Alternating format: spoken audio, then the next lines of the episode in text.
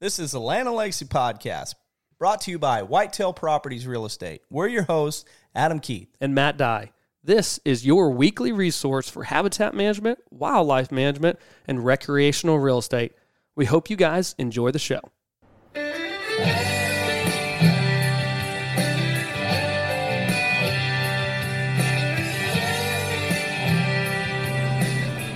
All right, welcome back, guys.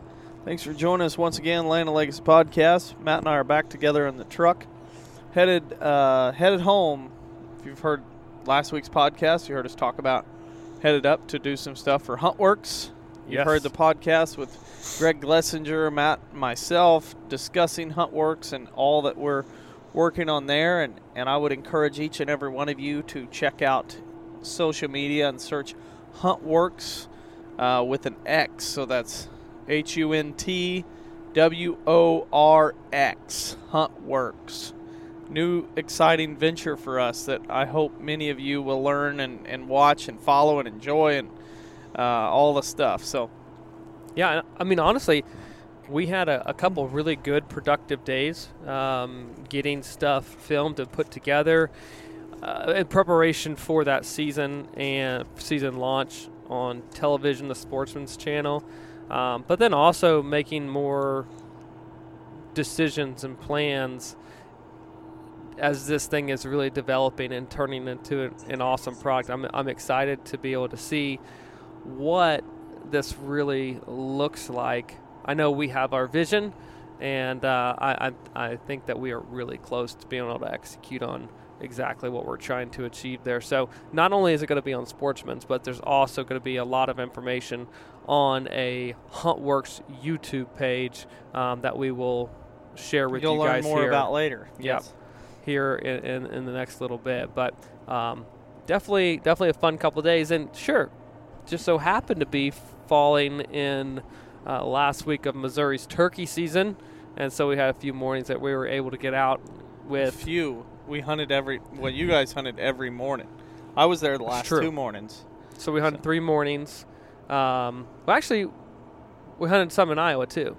Yep. Um, 'cause Casey Morgan had a had an Iowa tag, and then um, Jared Larson from OnX was down in camp with us and had some time to spend and was able to be successful in Missouri.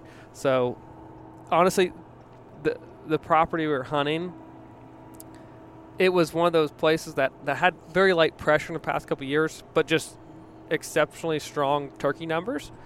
And it was sitting back against a tree and two really good gobbling mornings, like still quiet. It was thirty-four cool, yeah. one morning, like high upper thirties th- this morning, um, clear. Low, you mean? You yeah, said that's high. Not, yeah. Yeah, yeah. I said high upper thirties oh, this okay. morning. Yes. So, so it was, the low was like thirty-eight, and then it warmed up into the sixties. Yep. Beautiful. And, and so just the picture perfect mornings and the amount of gobbling we heard in every direction, up and down the ridge system. I, I don't know how many birds it was, because it you can't really even accurately count them, because um, it was like the, the chain, the domino effect kind of gobbling. It was like pow, pow, pow, pow, pow, pow, pow. And I was like, this there was over is twenty awesome. Easy. Yeah. Oh, yeah. And oh, yeah. Probably more like closer to forty than it was closer to twenty. It was just exceptional uh, to be able to hear that many birds and just be in the in and amongst them. Um, like where uh, you would hear a gobble and you think, oh, okay, there's a single. And then lo and behold, the more you listen, you're like, I think there might be another one. Oh, there's actually three. Most times it was it was ab- definitely multiple birds roosted together. Yeah. And uh, just that. Just that pinball back and forth. It was almost like they'd start they'd start gobbling from the west and just come right down the ridge past you and then keep going to the east. And then it was almost like this big circle. When they were done, it just continued merry-go-round of gobbling. And I haven't heard gobbling like that in a long time. So yeah. this is this, this is the kind of humorous part of it to me, is the anecdotal stuff that we see going on right now with turkeys and being like, you know, I trapped my farm and now there's I trapped hard the last two years. Now there's turkeys everywhere. Or I did all kinds of burning on my farm. I'm, I'm giving one for us.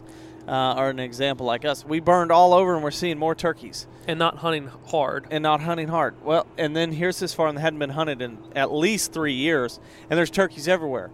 Well, because of that, we can say anecdotally that if you don't hunt the turkeys, you'll have them next year.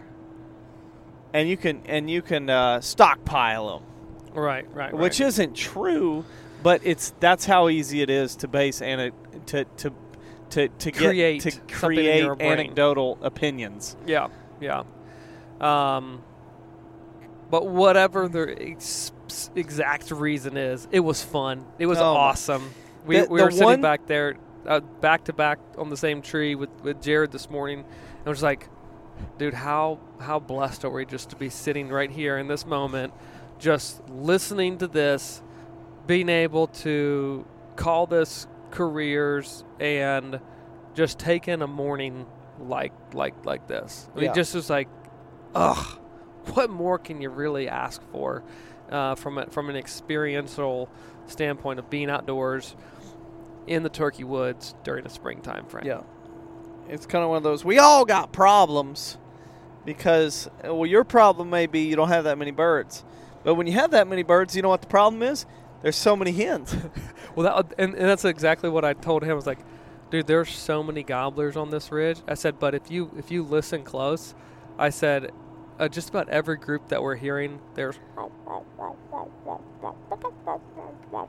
right behind the gobbles. I was like, there's hens all crawling all over this yeah. place, and uh, and sure, I mean that hunting experience wise, like that's what we were hearing and experiencing. Well, like yesterday late morning, we were there's two groups of birds that we got onto eleven, eleven thirty in the day, um, and one group was, was a group of three t- three uh, longbeards. You glassed them, and they're probably four hundred fifty yards away coming across a burned area. And there's two little ditches in between us and those toms. And there's there's two hens making their way, completely different group, separate group from those three. It's like that's happening in the timber, like in between almost every setup and scenario that you do. So these turkeys, although there's lots of birds gobbling, there's lots of hens to intercept them and for them to um, – essentially screw up a good thing, and that happened yesterday morning on a calling in a couple birds. Um, it just hens popped up out of nowhere and just completely derailed the situation and uh, took the attention, let's say, away from the setup. But mm, yep. nonetheless, and, super and, fun. But Jared got both his birds. Yes. Casey got an Iowa bird. Yep. And we I tried time. my hand at fanning or reaping. You did. You did. And I bet people would, are shocked. And I'm shocked even saying it. I am too. I, uh, I'm proud so, of you. So Jared, which, you know, is, so we called in four birds yesterday to forty yards, but there was a hen out thirty yards in front of them. And they're trying to milk, milk, milk, milk footage and experience, mm-hmm. which absolutely do. Like, nothing wrong with that. Yep.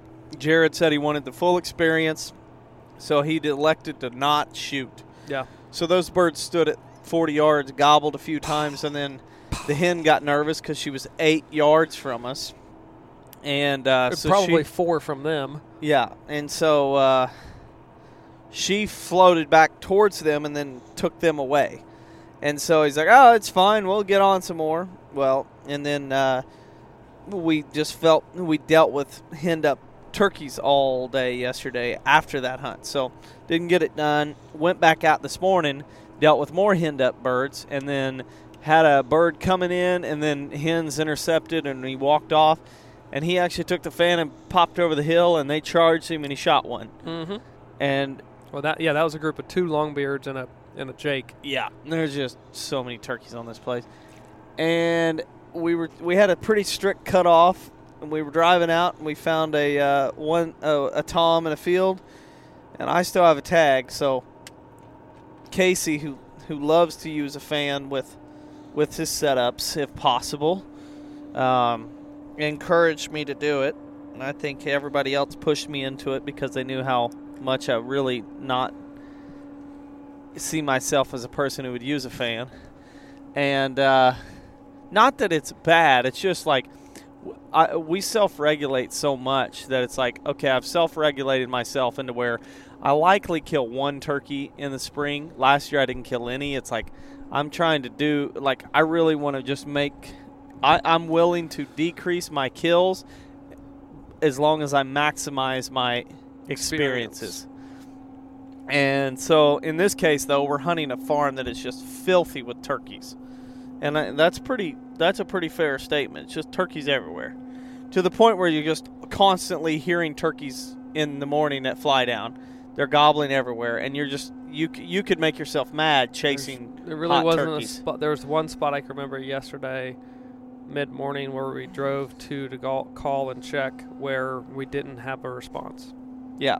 And so one place, one place. And so anyway, um, handed me the fan, and I actually crawled within forty yards of that turkey, but he didn't want to fight it. He was more interested in just strutting with the two hands. He, he saw he saw it as a as a threat and cowered down to the threat, as opposed to accepting the threat and, and basically coming to it. Correct. Yeah. He would have probably fought it, I would imagine, if if the hens would have come closer to me. Yeah. But he was like, the hens were staying with him, and he was fine with that. So mm-hmm. I just was like, you know, I don't really want to crawl into the middle of him and and shoot him just because I was able to use that to get down to him. Use use a hill yeah. to be able. If to If he would have came up and fought, I told I, that's what I told Max, the cameraman. I said, if if I'm going to shoot, he's going to come to the gun barrel, because mm-hmm. I want the full experience. Yep. Just because I've dogged it a little bit over the years, and yes, and so I'm like, you know, I, I've never actually done it, so you gotta.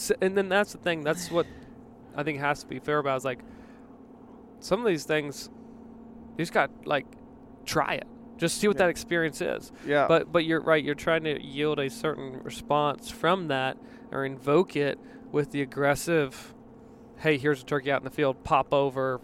Hopefully they just run at you. Um, but when you didn't get that, you just said, ah. Yeah, you you know, let He's, let the turkey let the turkey slide and walk off the ridge and continue about its day. Yeah, that's all okay. Ain't uh, nothing wrong with we, that. We ended up crawling over again another little knoll one more time to give him another look, and he was like, nope, and he half strutted himself quickly mm-hmm. to the other side of the field about eighty yards, and then blew up in the shade and turned around like, ha ha, see, look at me. And I just told Max, I said, let's just get out of here and yeah. leave him alone. He's got his two hands and he doesn't want to fight. Yep. And so that's what we did. But I can say now that I tried it and I was able to, if wanted to, harvest one, I could have. You know, we had three and a half inch shells in there. Little part of me started thinking about that.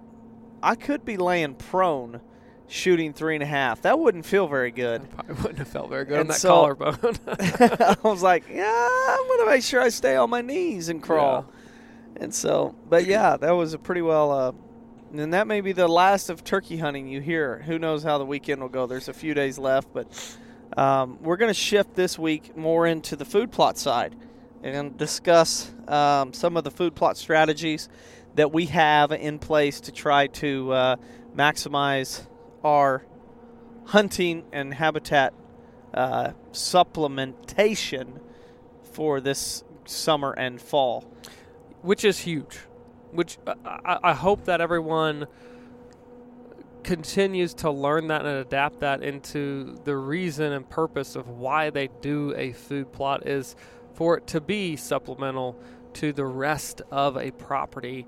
Um, one of the things that we, we were discussing kind of through HuntWorks this week is just like, not every farm is going to shine appropriately at every single time of the year. Like there there could be some limitations or just some time frames in which it shines.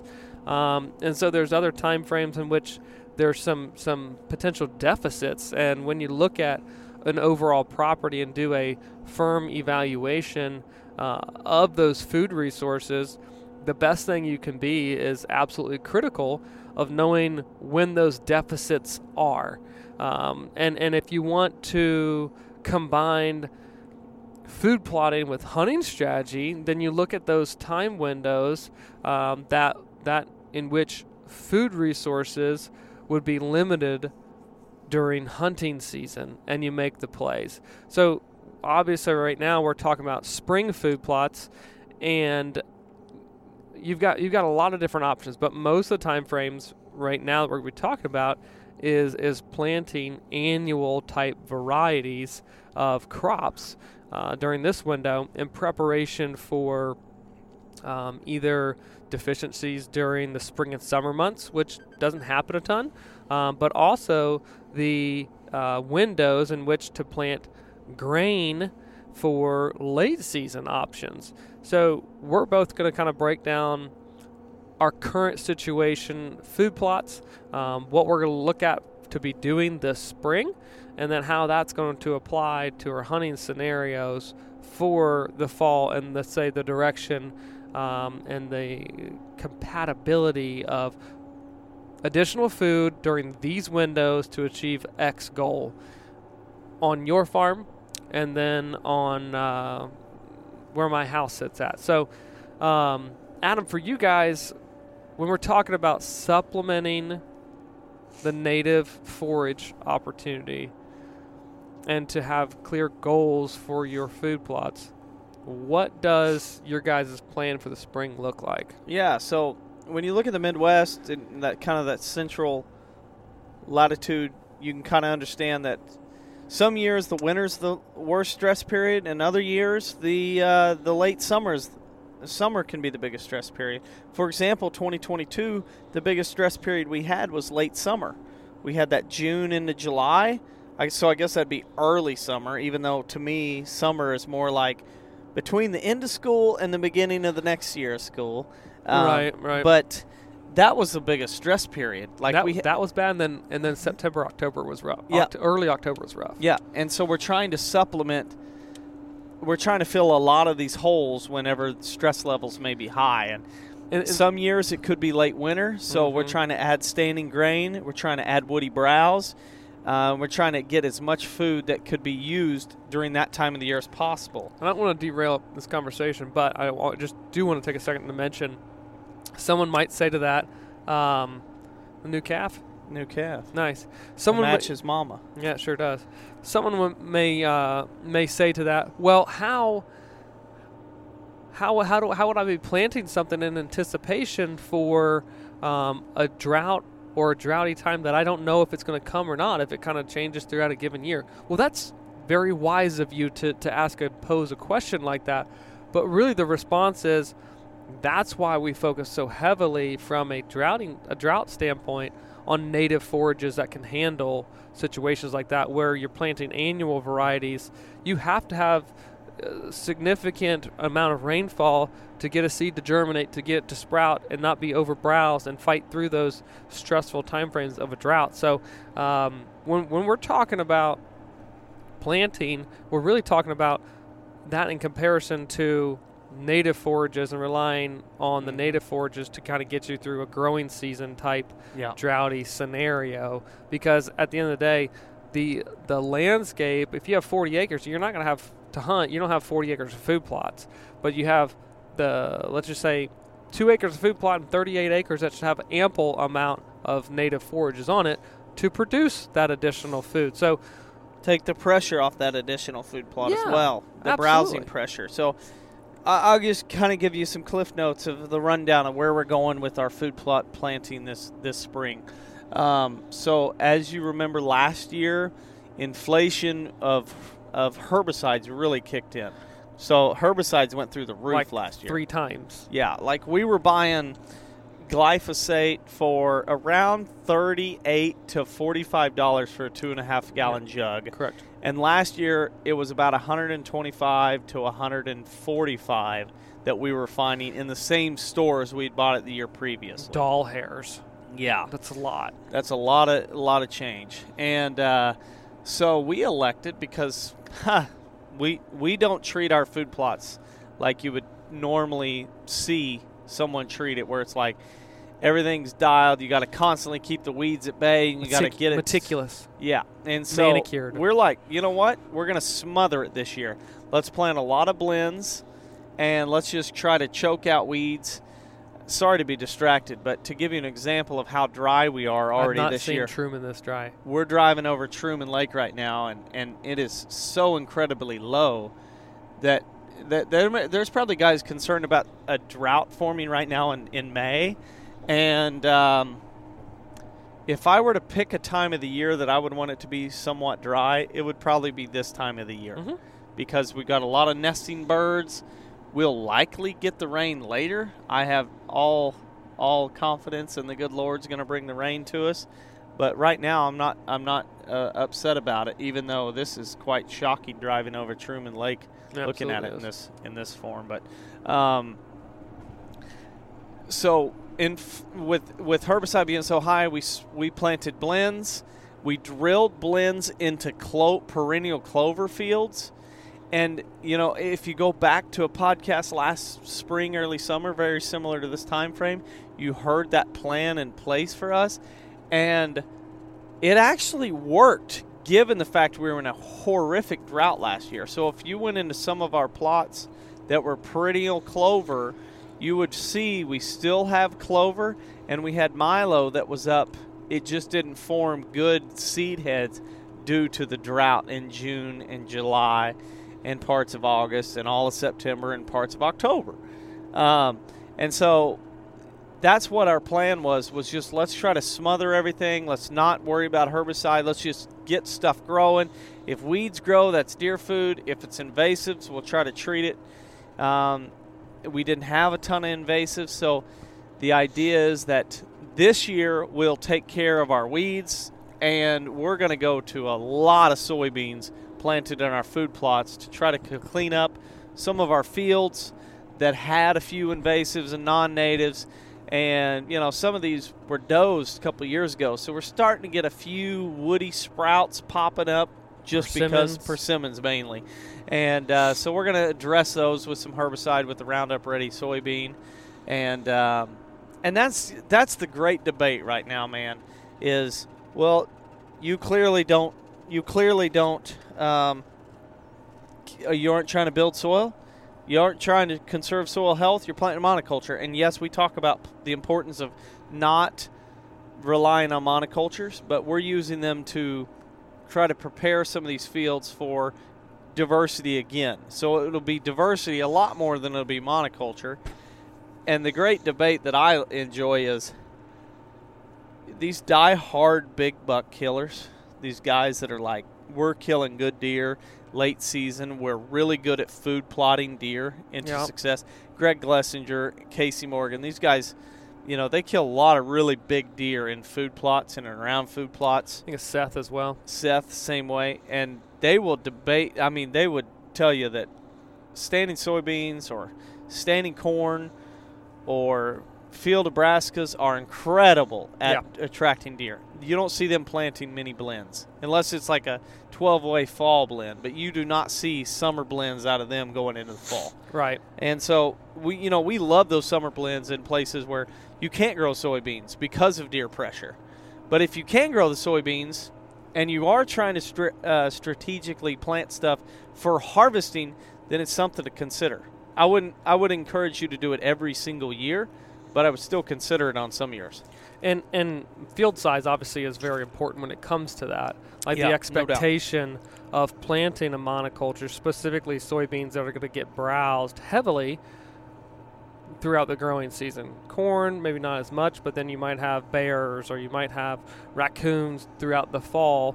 Um, and if you have smaller fields and a limited supply of that um, heavy carb, then you're going to probably not make it through hunting season, the coldest time frame, the late season, with that food available and yep. still attracting. So we need to consider that as part of it. But, uh, you know, at the end of the day, standing grain can be a wonderful thing. And I think for your guys' case, this is something that we have said from day uno, you know, if you do need to use that monoculture annual planting, there's extreme value there from the standpoint of, hey, I can clean up the excess or excessive amount of weed pressure in there because I can use an herbicide over the unit during the growing season and kind of get back to square one, if you will. but without a doubt, you're going to experience browse pressure. Um, but you're going to give be given opportunities to easily come back in there, overseed, or drill through, depending on the beans, how they are during the August time frame. No doubt. And it's not so it's not like I, I just want to make people aware that, like, it's not like if you plant a soybean field or a soybean food plot May fifteenth and you come back in August fifteenth, so you have one, two, three, like three months of a monoculture that, like, we're going to see this ridiculously massive decline of, like, the fertility of your soil because that happened.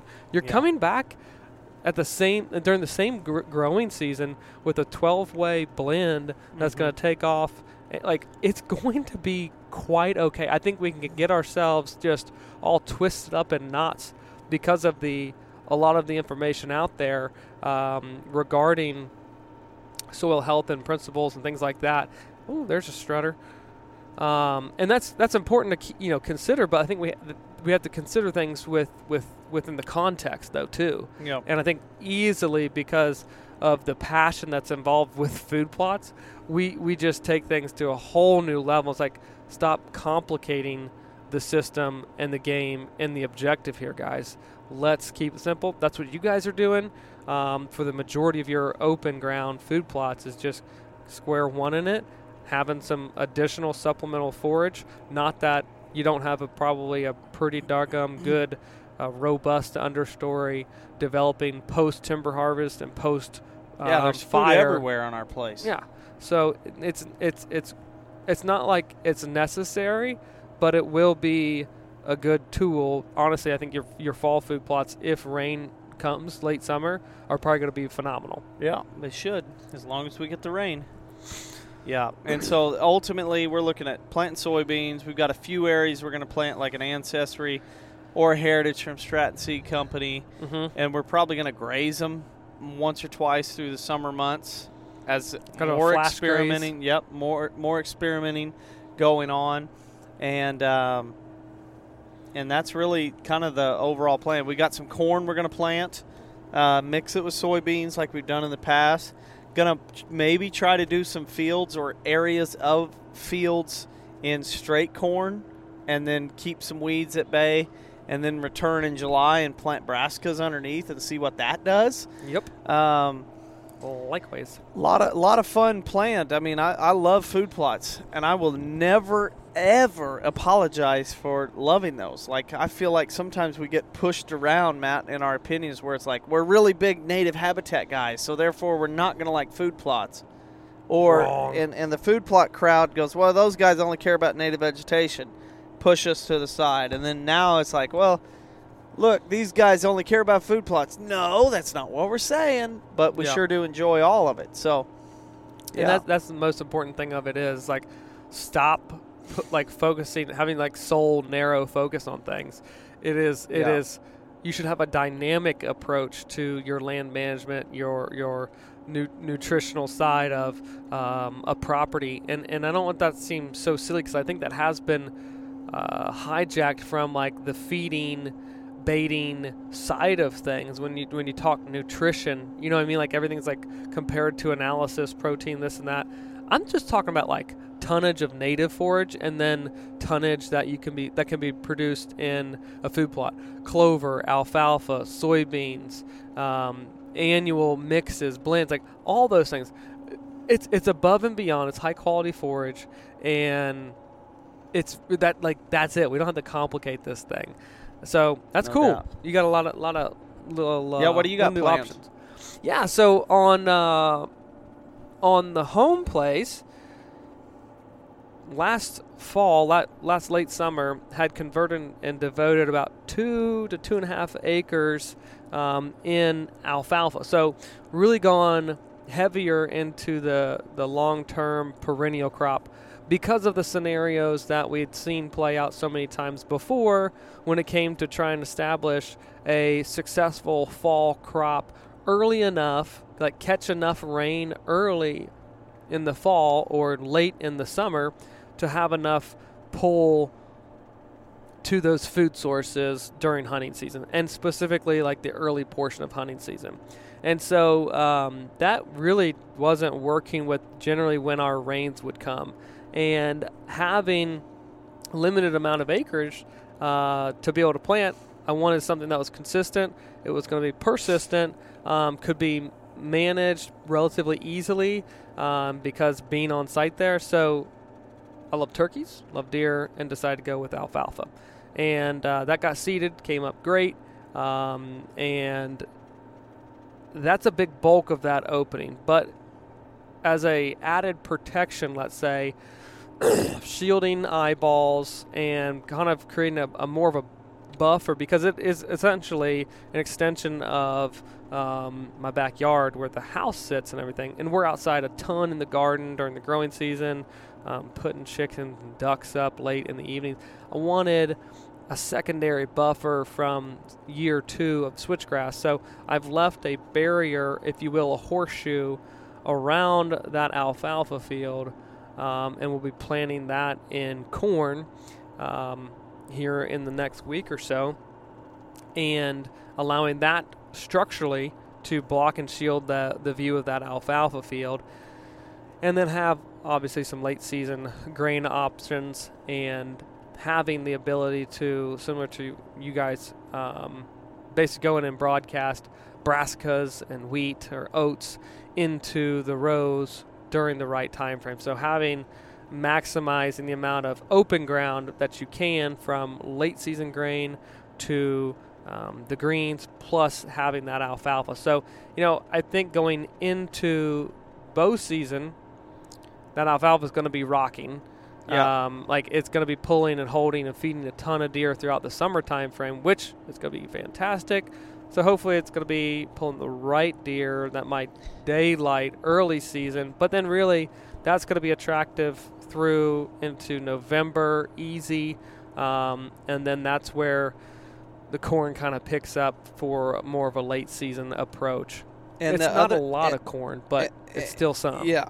And the other thing too is keep in mind that this field that is now alfalfa two years ago was fescue. Straight fescue. And so the wildlife still haven't conditioned to that just being a primary food source for the area. So yeah. that's what I'm I'm excited to see. Because like last year you had uh, a, a summer blend, I think Heritage and some other stuff mixed in. Heritage that was struggling. And it's just struggled because of the horrible heat. Drought. Yeah. And so I've been trying to get you to hook up the sprinklers. It's in your back doorstep, but um, I need a heck of a lot of them. And I just uh, like I think this is going to be a, the first year of seeing summer patterns shift. Oh yeah, and hopefully you'll see some velvet antlers in there. Well, um, this they've, year they've started growing and showing up a little bit, and that's certainly exciting. Um, and that and that's another fantastic reminder of the value of clover. In alfalfa fields, the perennial nature of them is those things have been green and growing.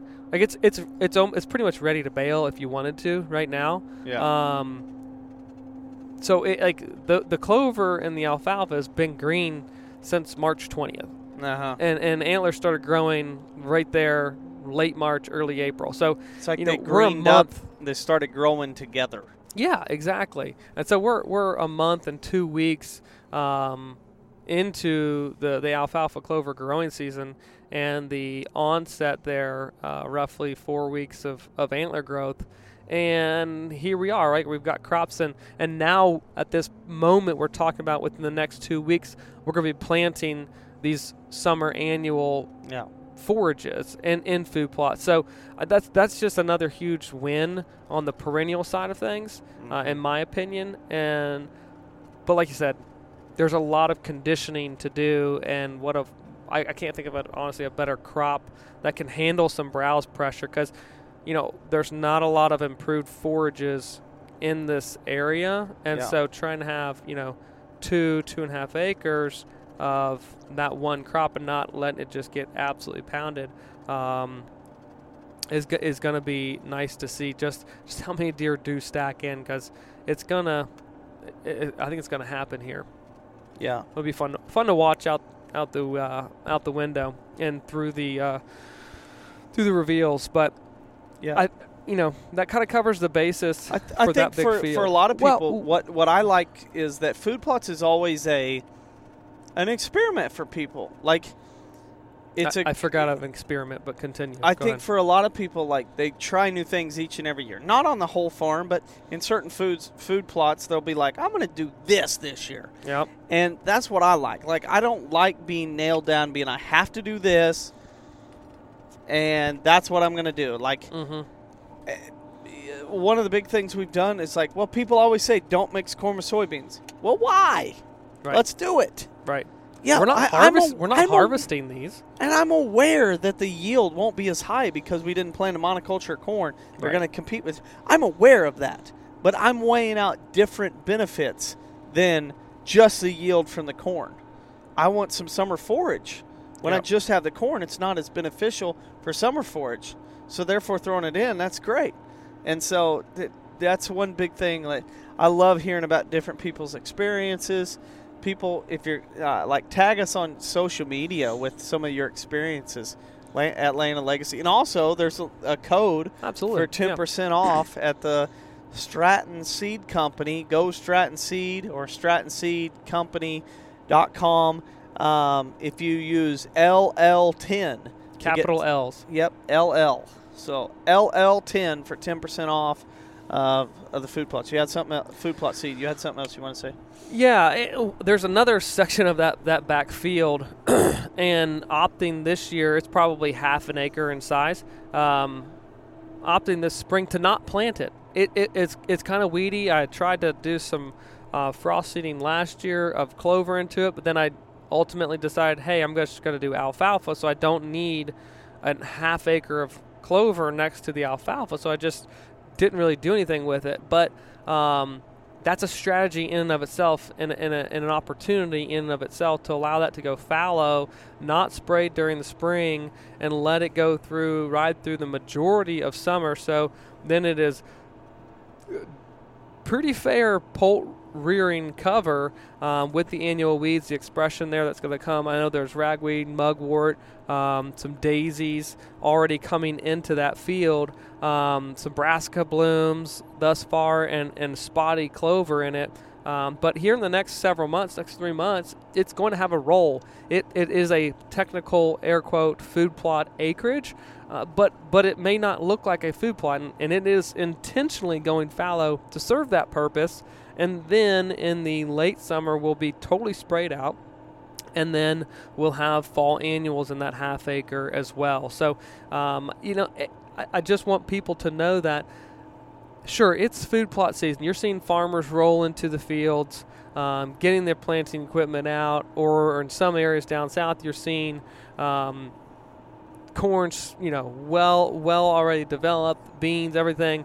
But at the end of the day, fallow fields or fallow food plots are useful. They have a role. They have a purpose. So not opting to not plant something um, can still be part of a of a overall regime that is furthering or benefiting wildlife on the property. What I mentioned there, that's all deer food, as well as, again, poult rearing cover uh, and forage. So there's useful ways to still have food plot acres be beneficial without having to plant them or spend money on them. So like last year, you guys' herbicide, you're like, screw that. I don't want to I don't want to do that and, and have all that expense. Well, maybe you're the same way with uh, maintaining a field or two uh, this this spring. You don't have to buy seed. You don't have to buy herbicide. You don't have to yep. buy fertilizer. Just allow it to go fallow and then come back this fall. Totally fine and acceptable. So, um, actually, it's probably I, I'll say it's de- definitely going to be useful um, if if you if you care about turkeys. So, yeah, there there you have it. Fallow is, is applicable. It's a way to cut cost. Yeah, and having a strategy. That's absolutely. So, yeah. um, all that wrapped up into essentially one field. So. Broken up, it's gonna it's gonna have edges, it's gonna have shielding cover or screening cover with the corn and the switchgrass, but perennial base with annuals sprinkled in, and then some fallow aspects, and then going right into the uh, fall crop. So that's that's kind of my little experiments, fun that we're gonna have at the house, and I'm I'm excited to watch it grow. Yeah, guys, we appreciate you listening this week, and we'll catch you next week. See you guys.